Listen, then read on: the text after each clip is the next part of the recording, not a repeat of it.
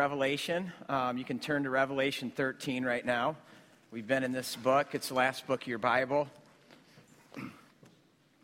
While you're turning there, uh, let me just kind of remind everybody our approach to this book. We're approaching Revelation just like we do every other book of the Bible. We are looking at this text in light of the context, the broader context of Scripture and its historical cultural context. Um, we've already realized that Revelation is a letter. It's a letter that's written to seven specific churches in Asia Minor for a very specific purpose. Uh, these seven churches are about to undergo an ordeal, as John, the author of this letter, describes it. Um, John, who's a disciple of Jesus, is the pastor over Asia Minor. He gets a vision from Jesus, who then in turn he writes this vision down.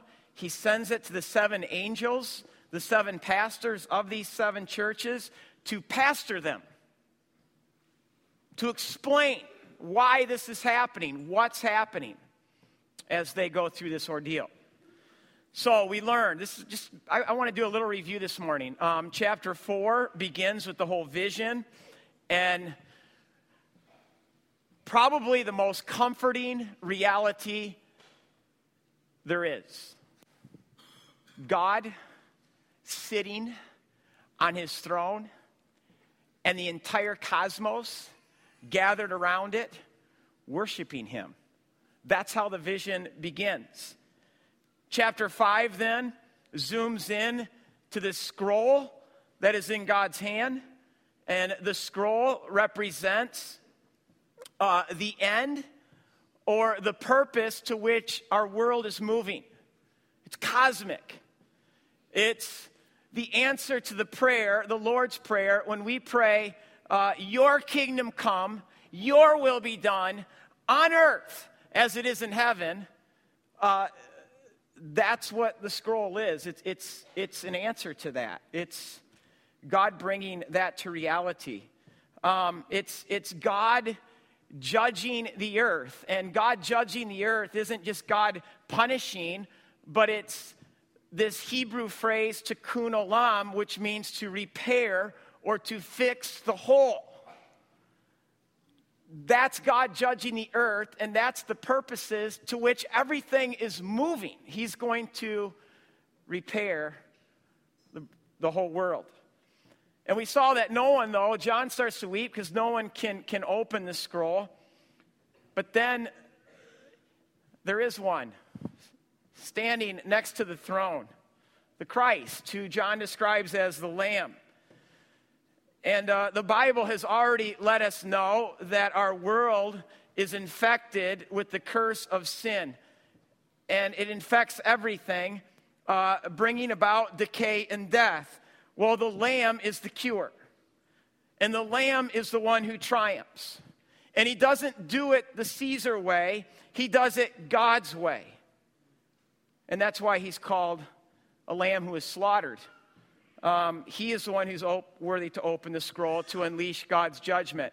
And then the next uh, things that we saw were, were these three series of seven judgments of God, which will be unleashed on the earth the seven seals, the seven trumpets, and then later the seven bowls. Um, in Revelation 6 through 11, we looked at the first two sets of these seven of this sevenfold judgment the seven seals, the seven trumpets. Uh, we noticed that these two series of judgments are essentially the same judgment, but just seen from a different viewpoint. But the shocker for me, at least, in studying this, is that this is God's judgment on his people, Israel. And this shouldn't have shocked me or it shouldn't have shocked us um, because the prophets repeatedly speak of this. Even Jesus uh, talks about it. He says, Some of you will not even see death until this happens. In fact, it's a judgment that both John and Jesus say will include the unimaginable, the unthinkable. That God's house would be destroyed. And I want you to know that that was not just unthinkable to the Jews of the first century, but it was just as unthinkable to the Christians because the temple was their headquarters as well. And so that requires an explanation. And John gives it. And I love then how Revelation is going to end with a new Jerusalem and a new temple that's going to fill the whole earth. John uses all the same uh, imagery of the prophets. He uses the imagery of the four horsemen, which represent conquest, warfare, famine, death. He uses the imagery of locusts, which the um, prophets use as well to talk about the pagan armies that, will, that would come in hordes. And he uses all of this to say, Rome's coming. Rome is God's vehicle of judgment on Israel. Just like Rome is, was the vehicle that crucified Jesus. And then what's amazing is that when you actually read the history books and align this with, with, with history, the Romans actually do come in 66 AD and destroy Jerusalem, burn the temple to the ground. Um, and all of that took the 42 months that Revelation speaks of. Now, something, something that I was just thinking about this week in regards to this prophecy about the temple, if you remember the last week of Jesus' life, it's, it's, it's really this clash of two temples. It's the bricks and mortar temple, and it's this walking temple, Jesus. And it's a clash of these two heavyweights. And Jesus goes in and he cleanses the temple. And then speaks about how the bricks and mortar temple is going to be destroyed. And then he says, But I am the true temple. And it's the temple leader that, the temple leadership that eventually kills Jesus. But who wins this clash of temples? Because now we're looking at 40 years after that clash, and you ask which temple is still standing. And it's the true temple, Christ. And then when I think about 40, which in the Bible is the number that symbolizes testing and preparation, it's like God gave the Jews 40 years to switch from the bricks and mortar temple to the true temple Christ. So now we're switching uh, from God's judgment on Israel, and now in chapter 13, we're going to start looking at God's judgment on, on, on pagan Rome. So if you can stand, we like to stand for the reading of God's word. Revelation 13. The dragon stood on the shore of the sea, and I saw a beast coming up out of the sea. It had ten horns and seven heads, with ten crowns on its horns, and on each head a blasphemous name. And the beast I saw resembled a leopard, and had the feet of those of a bear, and a mouth like that of a lion.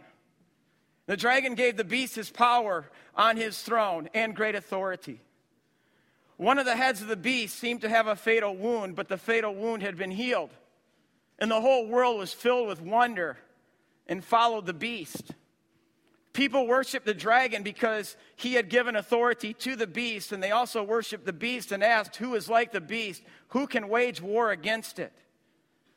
And the beast was given a mouth to utter proud words and blasphemies and to exercise its authority for 42 months. For it opened its mouth to blaspheme God, to slander his name and his temple and those who live in heaven. And it was given power to wage war against God's holy people and to conquer them. And it was given authority over every tribe, people, language, and nation. All inhabitants of the earth will worship the beast, all whose names have been written in the Lamb's book of life, the Lamb who was slain from the creation of the world. Whoever has ears, let them hear. If anyone is to go into captivity, into captivity they will go. If anyone is to be killed with a sword, with the sword they will be killed. This calls for perseverance and faithfulness on the part of God's people. And then I saw a second beast coming up out of the earth. It had two horns like a lamb, but it spoke like a dragon. It exercised all the authority of the first beast on its behalf and made the earth and its inhabitants worship the first beast whose fatal wound had been healed. And it performed great signs, even causing fire to come down from heaven to earth in full view of the people. And because of the signs it was given, power to perform on behalf of the first beast, it deceived the inhabitants of the earth. And it ordered them to set up an image in honor of the beast, who was wounded by the sword and yet lived. And the second beast was given power to give breath to the image of the first beast, so that the image could speak and cause all who refused to worship the image to be killed. It also forced all people, great and small, rich and poor, free and slave, to receive a mark on their right hands or on their foreheads. So they could not buy or sell unless they had the mark, which is the name of the beast or the number of its name. This calls for wisdom. Let the person who has insight calculate the number of the beast, for it is the number of man, and that number is 666. This is God's word. You can be seated. Come on, who wants to preach this this morning?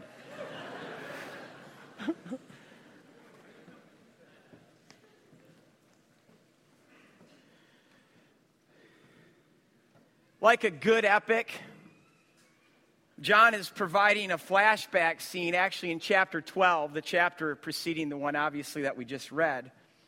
Um, I'll give you a good example of a good flashback scene. If you know Lord of the Rings at all, uh, of course, Lord of the Rings.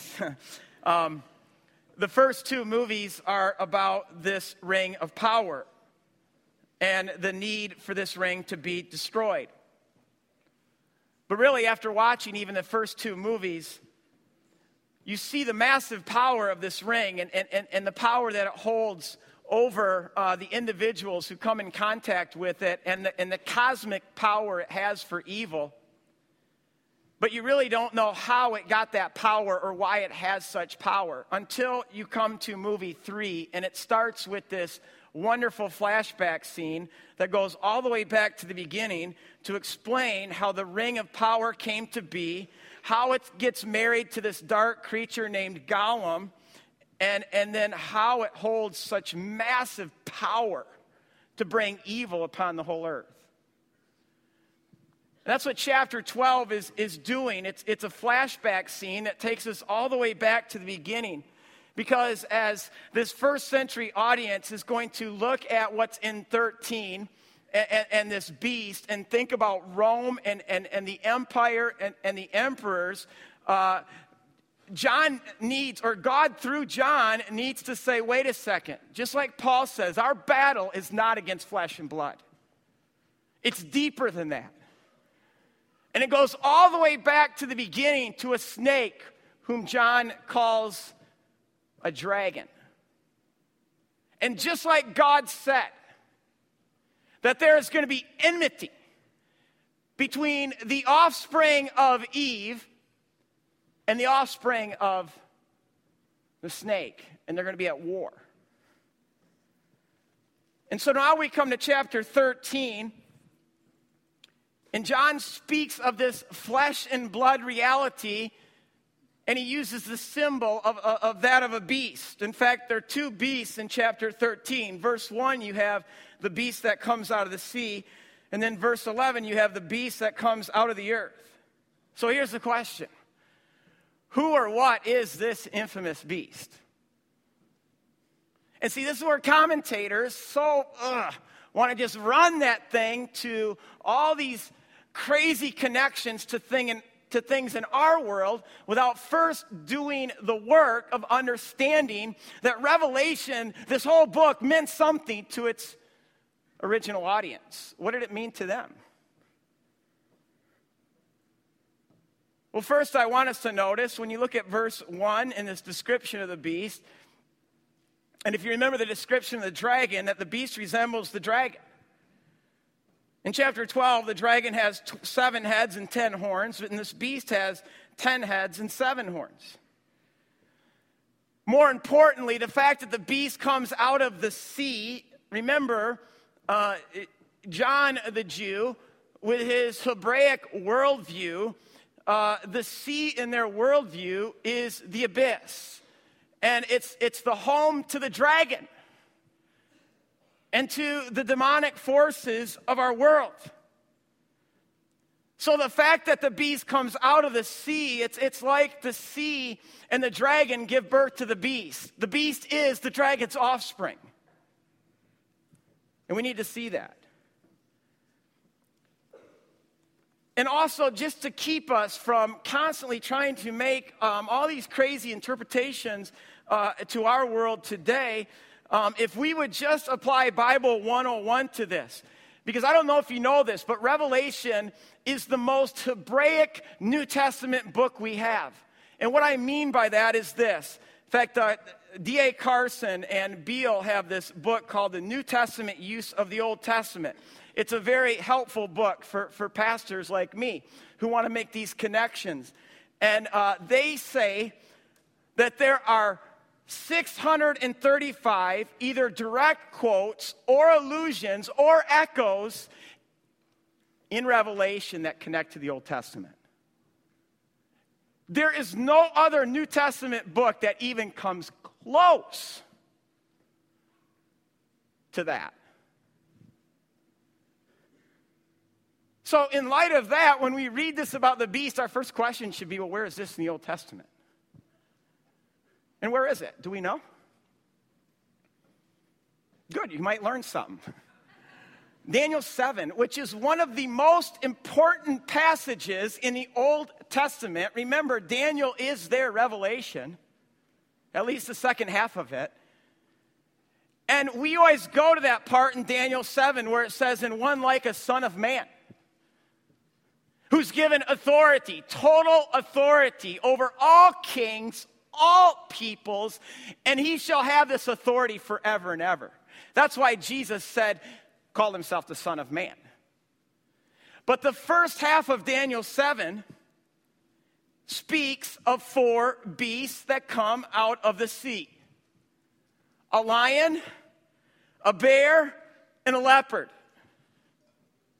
And then a fourth that's more terrible than the others that has 10 horns.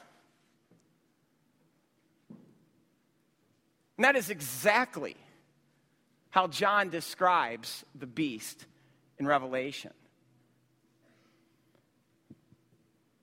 a lion, a bear, a leopard, and one more terrible than the others with 10 horns. Now, scholars today, and even scholars that go all the way back to the first century, are all pretty much in agreement about these four beasts, that these four beasts represent four great empires and I'm sorry for this really cheesy PowerPoint that I'm going to show you right now. Um, I'm only using it, I did not make that, okay? but just so you can see it with your eyes, um, in fact, Daniel 7 and Daniel t- 2 uh, are consistent. But sticking with the Daniel 7 part, the lion in Daniel 7 uh, represents the Babylonian Empire, the bear, the Persian Empire, the leopard, Alexander the Great, and the Greek Empire, and one still greater than that with 10 horns is the Roman Empire. These are the four beasts that come up out of the sea. Now, with John, John's vision, this order is reversed because Daniel is looking forward to these events, but John is looking backwards which is another clue that we shouldn't be always looking forward when we read Revelation, but we should be also be looking backwards.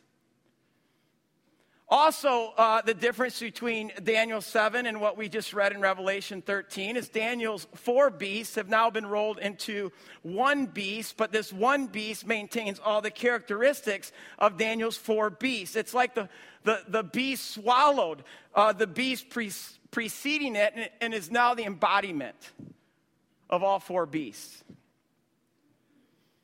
Other features of this beast, verse 1 says it has seven heads and ten horns.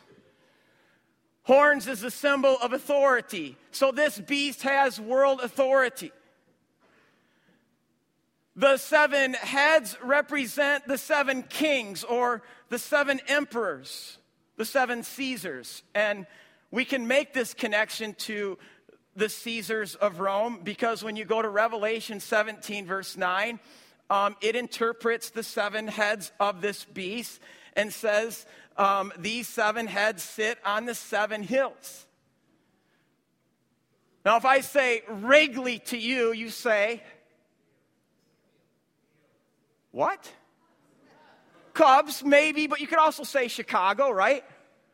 If I say Statue of Liberty, you say? If I say Seven Hills,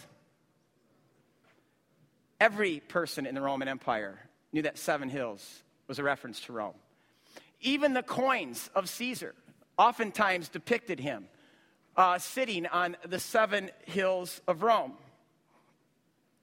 And I'm going to even suggest it's more specific than just the seven, than the emperors in Rome, but I'm going to suggest that it's the emperors, the seven emperors, beginning with Nero, going all the way, way through Domitian. Because look at our text. Look at how the seven heads of this beast are described in verse 6.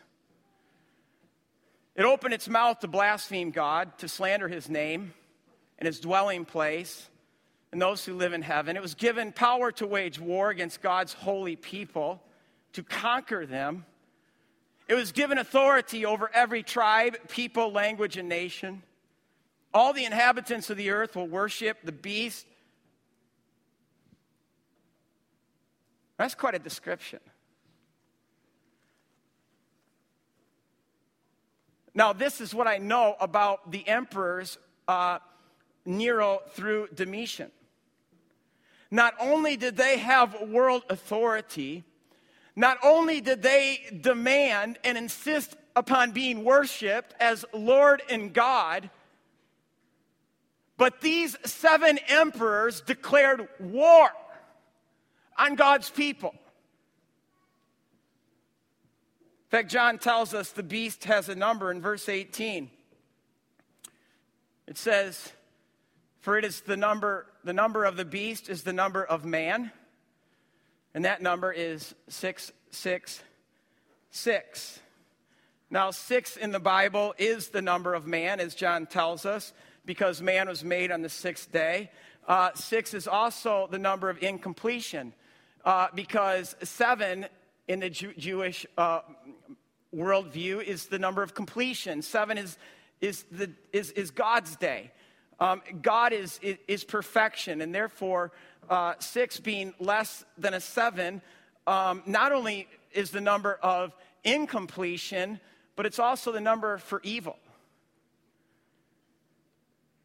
And so, what I want us to see here is we don't have just a doubling 6 6, which is how the Hebrew would say not only is this evil, uh, but when you do 6 6, it's, it's, it's wholly or completely evil. But he says, no, this is a 6 6 6, a tripling. And the only other tripling in the Bible that I know of is holy, holy, holy. And it is the antithesis to holy, holy, holy. It is the entity that stands against the Holy One in every way. Now, this is where many scholars see John moving from talking about the generic to the specific, where he's not just talking generically about the emperors, but he actually has a specific emperor in mind. Now, if you don't know this, numbers to a Jew are more than quantities. They, they use numbers symbolically uh, because uh, their numbers come from their alphabet. Aleph is one, Beit is two. And so, what they like to do is they actually like to spell things out with numbers.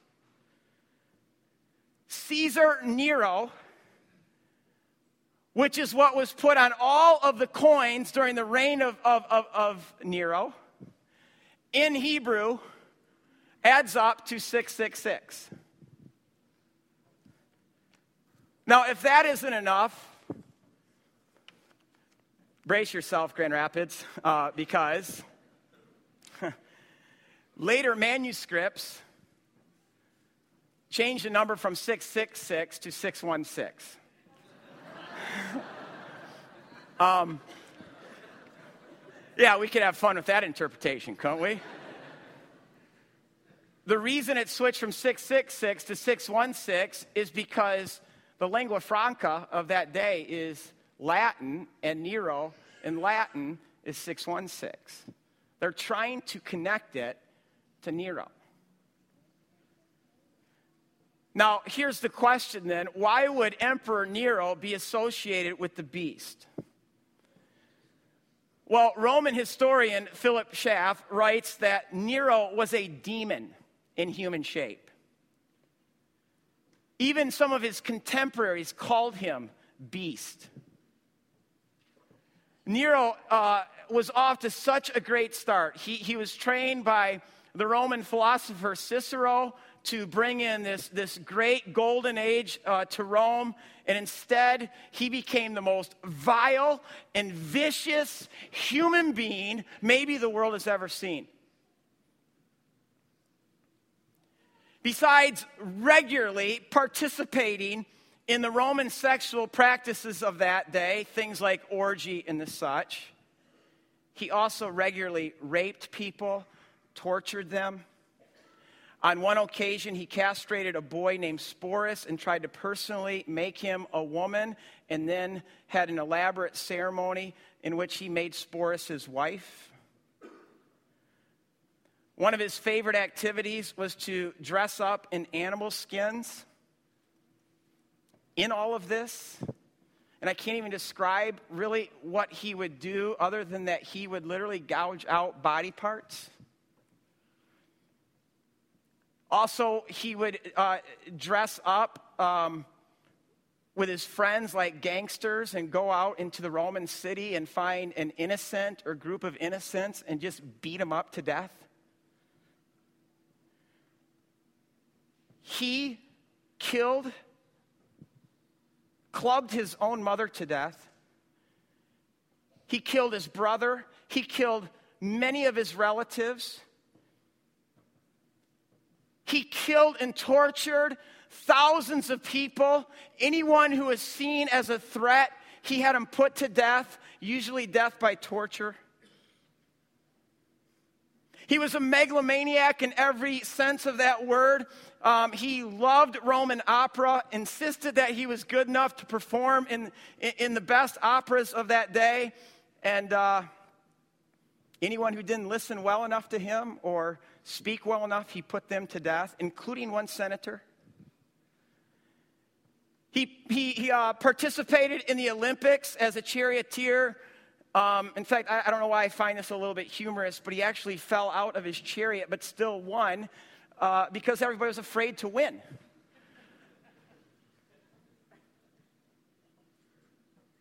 He wanted to build a palace in the heart of Rome that was just monstrous, gigantic, but because the heart of Rome was neighborhoods where, where common people lived, he, he didn't have space for it, so he set Rome to fire.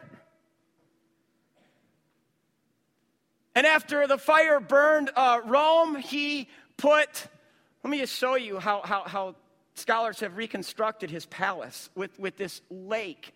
And um, I, mean, I mean, it's mammoth. And then if you keep looking in the back, you see this huge colossus that Rome, all Romans could see of Nero himself. Now, the next emperor, Vespasian, because the Romans hated him, uh, and Vespasian hated him, wanted to remove this from uh, everyone's memory, uh, decided to, he, he took down that whole palace, drained the lake, and replaced it with what's called the Flavian Amphitheater. We call it the Colosseum because he left standing Nero's Colossus to himself. That is a megalomaniac. That is a, that, that is a man who is insisting you see him as a God. And because the Romans hated him so much, they blamed him for the fire, and, and, and Nero needed a scapegoat. His scapegoat, Christians. This new sect of people. In fact, um, Clement of Rome, a contemporary, says such a vast multitude of Christians experience indignities and torture that are too, hum, hu, too inhumane to describe. He would literally tie them up on, on posts at night and, and light them up so they'd be torches lighting up the city of Rome. The streets would be lined with Christians burning to death. He brought them into the arenas and had them crucified. He threw the wild animals out to them, burned them at the stake. He tortured them.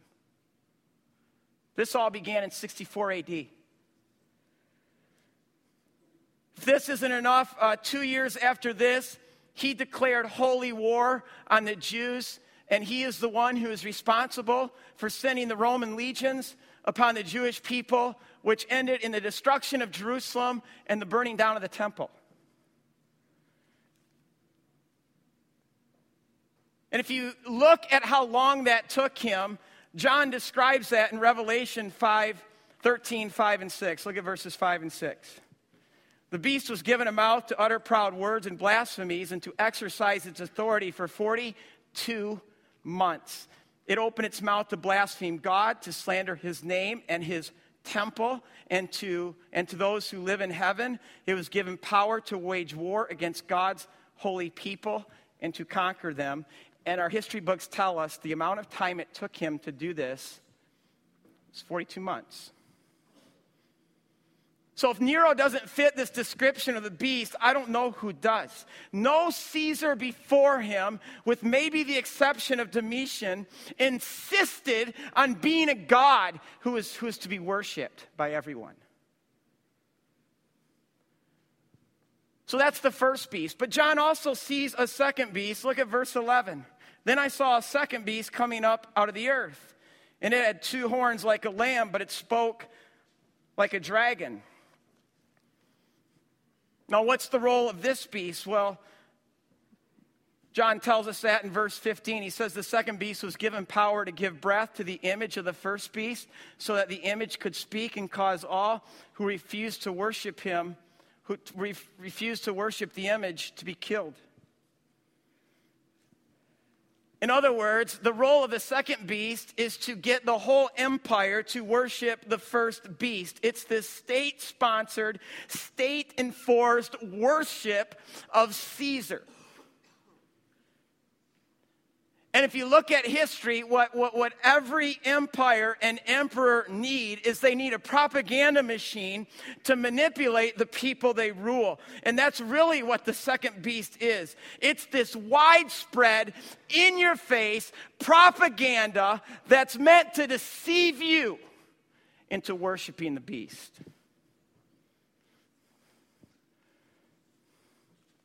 And I want us to see what we have in Revelation 12 and 13.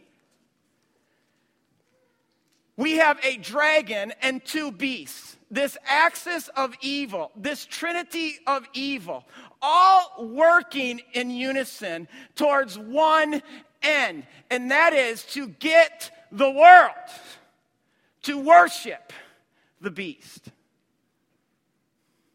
In fact, they are mimicking the Trinity of God because you have the second beast shining the spotlight on the first beast and saying, World, worship him. And you have the first beast, when he's worshiped, now bringing worship to the dragon.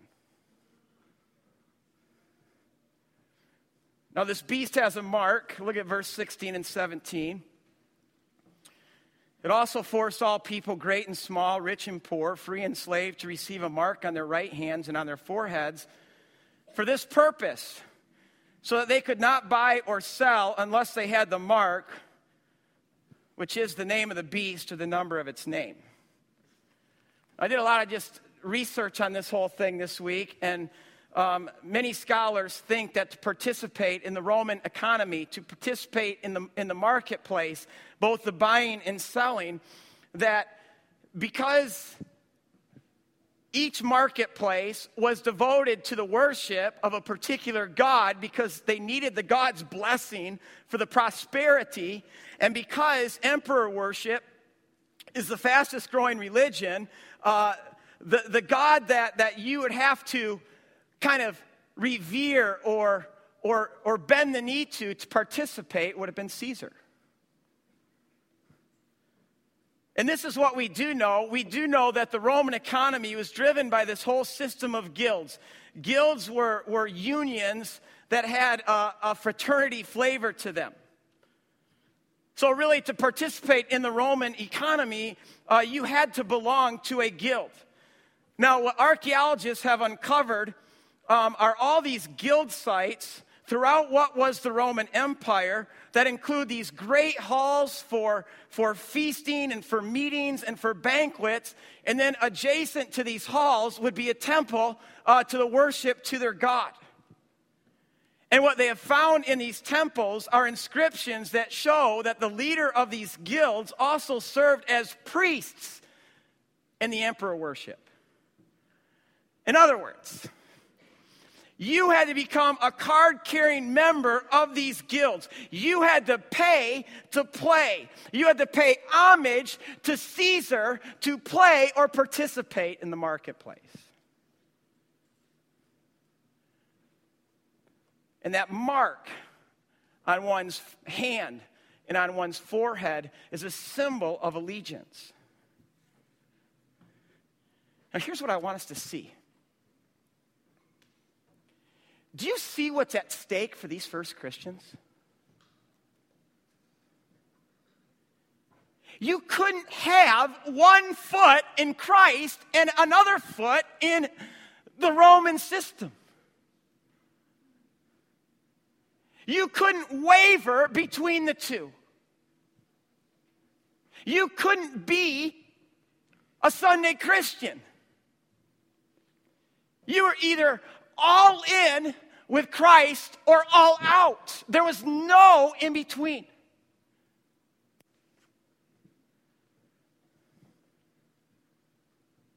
Now, what does this mean for us today?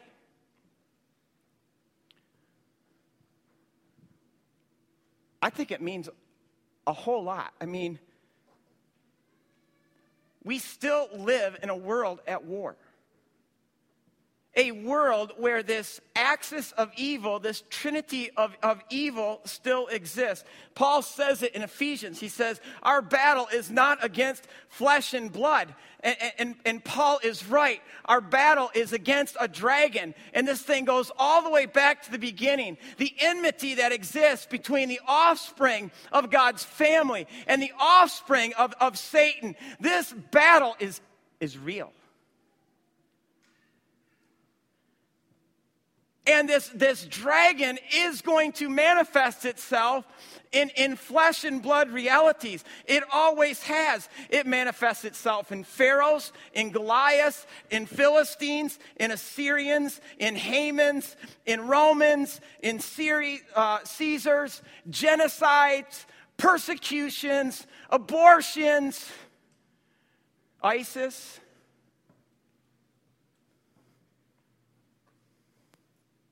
So here's the question. How do we respond? And here's what I want to say. Christian, it is time for us to be so discerning especially this, this, this second beast of, of, of propaganda. The, the propaganda machine is alive and well, and it's not just targeting the minds and the emotions of adults, but it's targeting the minds and, and emotions of our children. It's telling us how we have to think, it's telling us how we have to talk, it's telling us how we have to respond. And I love what it says about the men of Issachar in the Old Testament. It says this it says, The men of Issachar were men who understood the times. We need to do the work of understanding our times. I'll tell you, I, I, I think this election, can I talk about the election?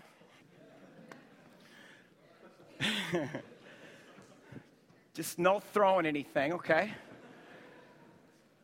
I think this election has been so revealing.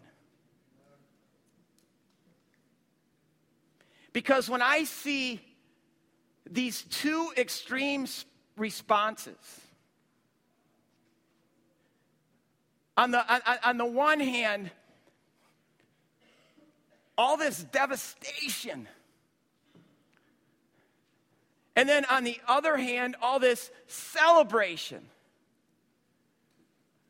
Both of those extreme responses are people bowing the knee to Caesar. America isn't and America never was going to save the world. Jesus Christ is the world's Savior.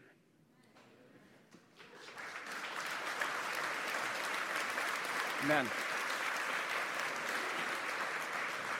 And isn't that, isn't that an awesome hope? And see, if, if, if any of us find our heart in, in either place, either uh, devastation or, or, or celebration, then we're bowing the knee to Caesar because the government isn't the kingdom of heaven, the church is. And what a time for us to realize our role in the world. Jesus looked at his followers and said, You are the salt of the world. You are the light of, uh, of the earth. You are a city set on a hill. And I want to seize that. Everything the government promises to be, the church needs to be it and then some to the world. I love this, this prophecy that is now reality in Isaiah 32. It says, When a king, see, a king will reign in righteousness, that's Messiah. And rulers will rule with justice, that's his followers. As followers of Jesus, we have real authority. And this is what it says next each one will be like a shelter from the wind, a refuge from the storm, streams of living water in the desert, in the shade of a great rock in a thirsty land.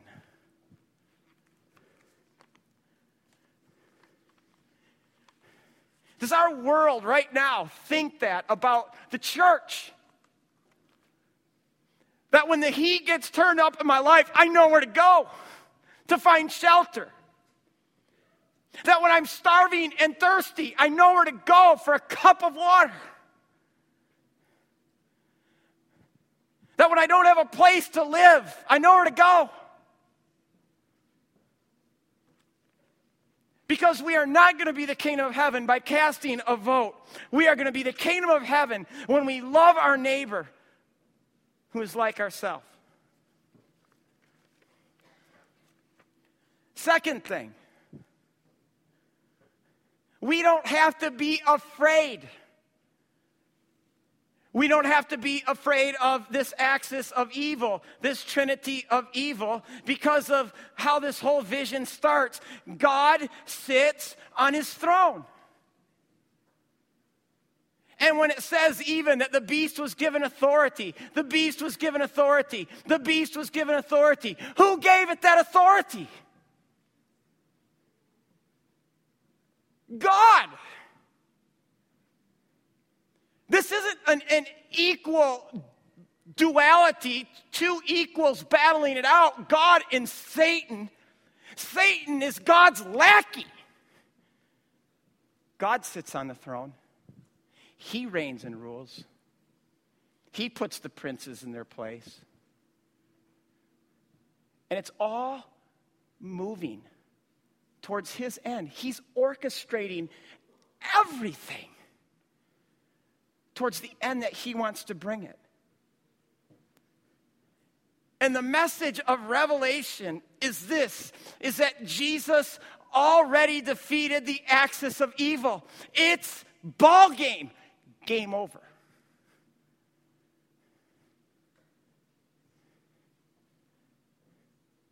Past tense. Revelation tell, tells us over and over again it's not that Jesus will overcome, he, he overcame. It doesn't say that the kingdom of this world will become the kingdom of, his, of the Lord and of his Christ. It says the kingdom has become the kingdom of, of his Lord and his Christ. And yes, there's, there's, there, there's still a battle that's being waged. But at Christ's death, resurrection, and ascension, namely his death, a fatal wound was delivered to the snake, the dragon. And it's all moving towards Christ being the king. Jesus said, Greater is he who is in you than he who is in the world. He said, In this world, yes, you will have tribulation, but you take heart because I have overcome the world. That's the primary message of Revelation. He overcame, he wins.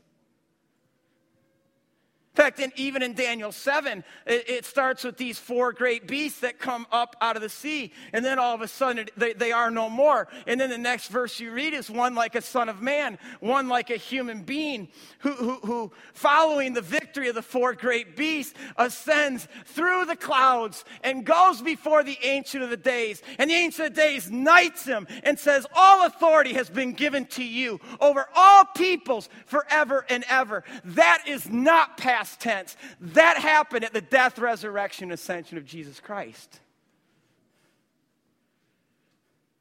And so it may look like evil is sometimes the stronger. It may look like Caesar is in control. It might look like evil is winning. But Jesus won. And what Revelation wants us to know is not just that Jesus won, but it wants us to understand how he won because he didn't win the Caesar way. He didn't win uh, the American way. He didn't win by making it to the top. He won by giving up power. It's victory through defeat. And this is hard for us as Americans. He won by losing. Caesar sits on his throne and he says, I win your life for me. Jesus hangs on a cross and says, My life for you. In fact, Jesus took the ultimate Roman symbol of shame and defeat, the cross, and said, That's how I win through a cross. And as followers of Jesus Christ, that's how we win. We don't win through politics. We don't win by being on top.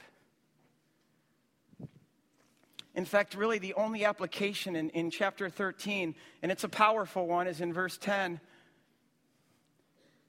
John said this calls for, for patient endurance and faithfulness on the part of God's people. That word, patient endurance, in the Greek, in the original language, is, is, is huper mene. Um, mene means to remain or to stand, but it has the hyper before it.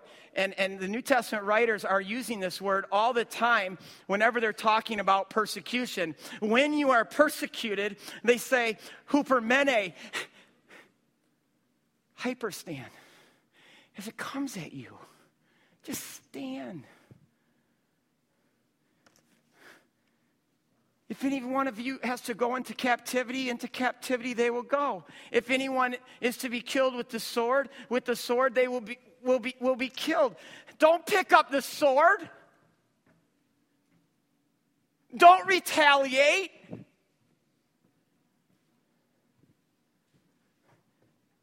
Just hyper stand, hyper remain in the face of all. Be faithful. Justin Martyr, who became one of the great apologists in the second century for the church, living just a Roman life, doing the Roman things, indulging in Roman entertainment. He said, after going to the games enough times and seeing Christians both young and old, being fed to the beasts, hanging on crosses, being burned at the stake. He said, I saw how they did it with such joy. And he said, In the arena, I gave my heart to Christ. That's how Jesus won.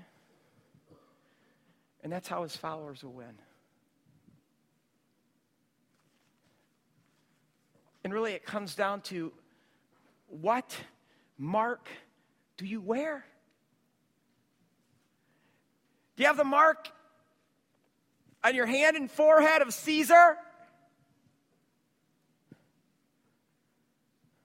Deuteronomy tells us our hands and our forehead need to be marked with God's word. And do you know that the Jewish people are the first people in recorded history to die for their faith in God? And the reason why they taught the world how to suffer is because they have been marked by God's word. Their hands are marked, their foreheads are marked. They've marked it on the door uh, planes of their doors. They've plastered it all over their lives.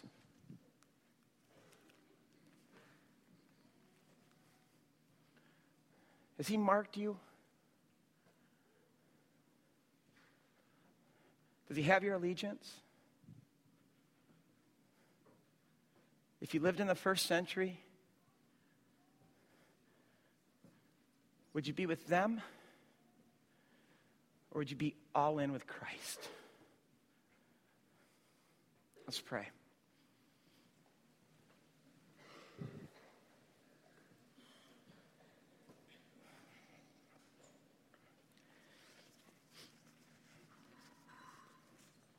God, thank you for leading our hearts to not just look forward with this book, which it will look forward, but for causing our hearts to look back to a real people who lived in a real world against a real enemy that manifested itself in flesh and blood. That sought to just wipe them out. And God, that makes any problem I have today a first world problem. Let this inspire us to be wholehearted for you. Amen.